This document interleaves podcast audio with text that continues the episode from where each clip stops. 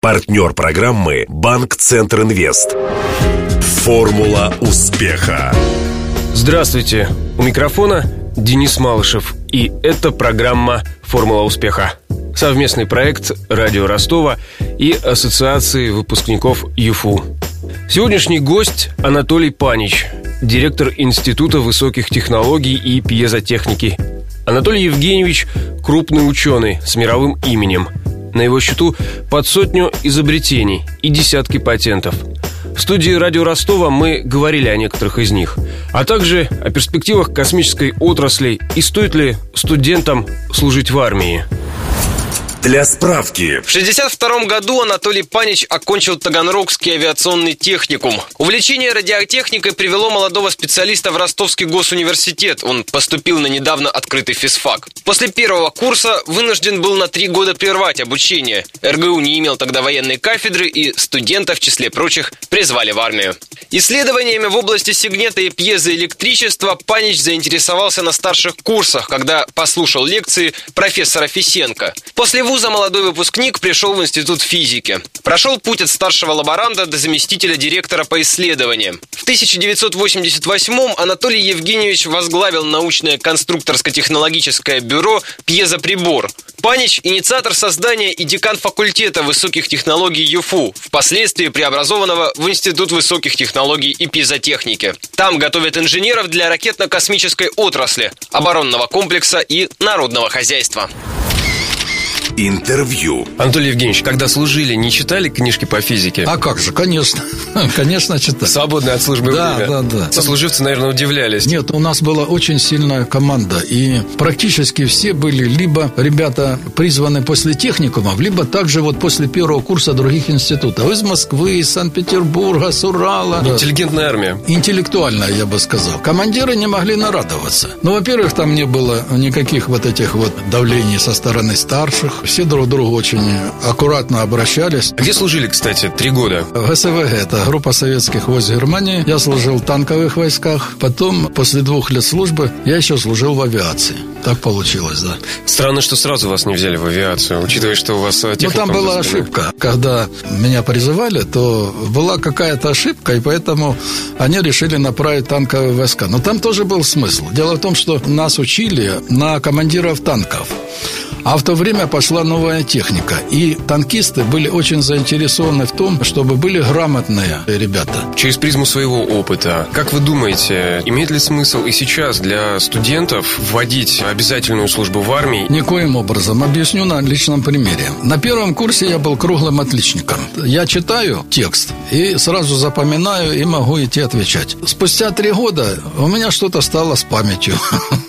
Сообразительность-то осталась, а вот память была не такая. Я думал, что это только у меня. А на самом деле я был не один такой. И, по-видимому, играют какие-то физиологические э, моменты в этом плане. Поэтому учиться надо сразу, с молоду, как говорят, и никуда не отвлекать. Нашим бы генералам ваш совет. Ну, я буду им всегда говорить.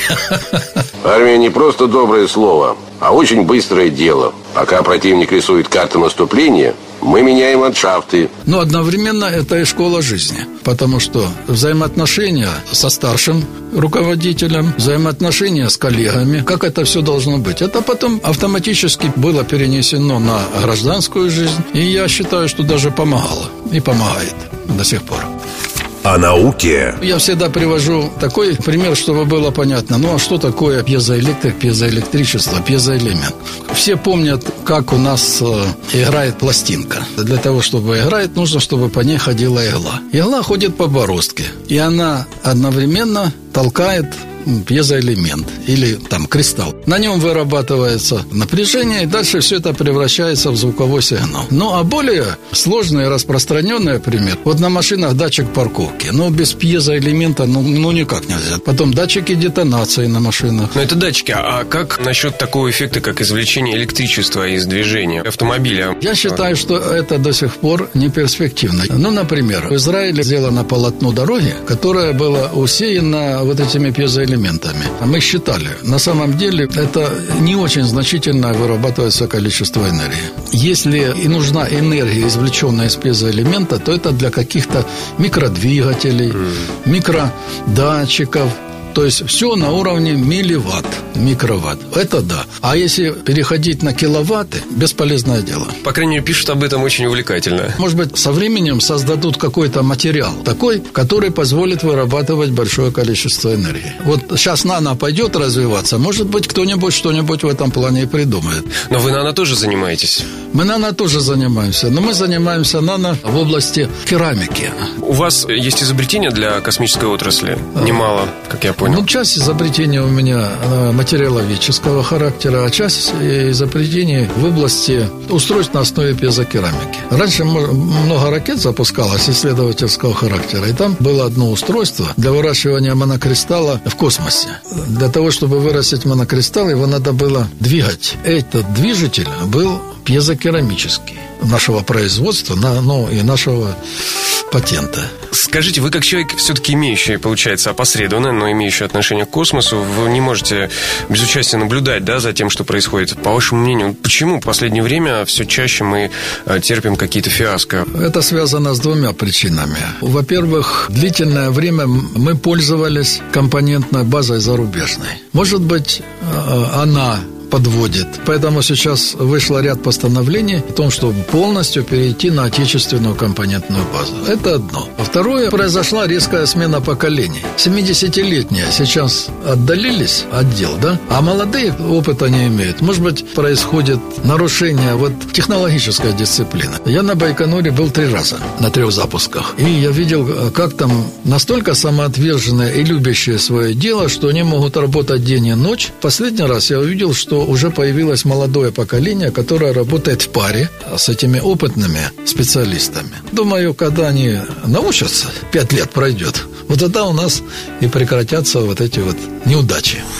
Мы говорили об изобретениях. Мне не дает покоя цензурка. Что такое цензурка? А, цензура. Наша гордость, гордость пьезоприбора. Начиналась с обычной научно-исследовательской работы. И закончилась опытно-конструкторской работой. Далее производством. Она даже стоит сейчас на вооружении военно-морского флота. Цензурка – это просто автоматический переносной комплекс для контроля работы пьезоэлементов в составе гидроакустической антенны. Это небольшой чемоданчик, с которым заходишь на лодку или же на корабль, включаешься в информационную систему и методом опроса, звона ты получаешь всю информацию о каждом пьезоэлементе в составе этой антенны. А их там больше пяти тысяч, представляете? А сколько же времени уходит на мониторинг сейчас с помощью этого чемоданчика? Ну, самое большое полтора часа. А до этого вообще происходило очень тяжело. До этого надо было разрезать, вырезать эту часть антенны из общей обшивки корабля, ставить на стенд, проверять, измерять, ликвидировать этот дефект, а потом опять вставлять, заваривать. Но вы представляете, какая это огромная работа.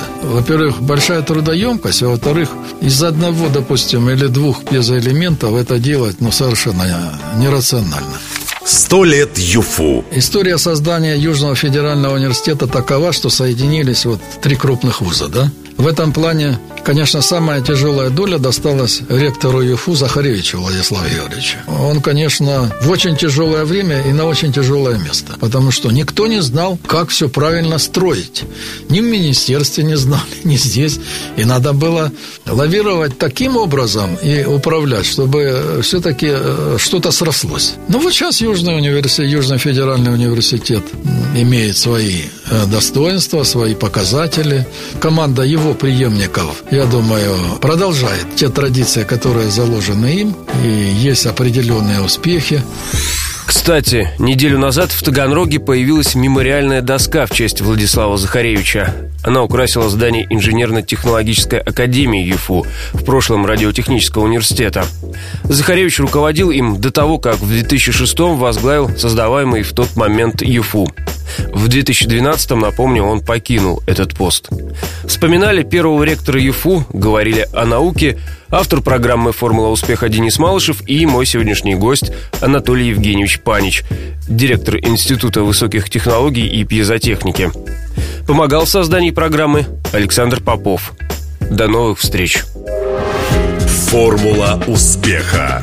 Партнер программы «Банк Центр Инвест». Ваш бизнес набирает обороты, проходит опасный поворот.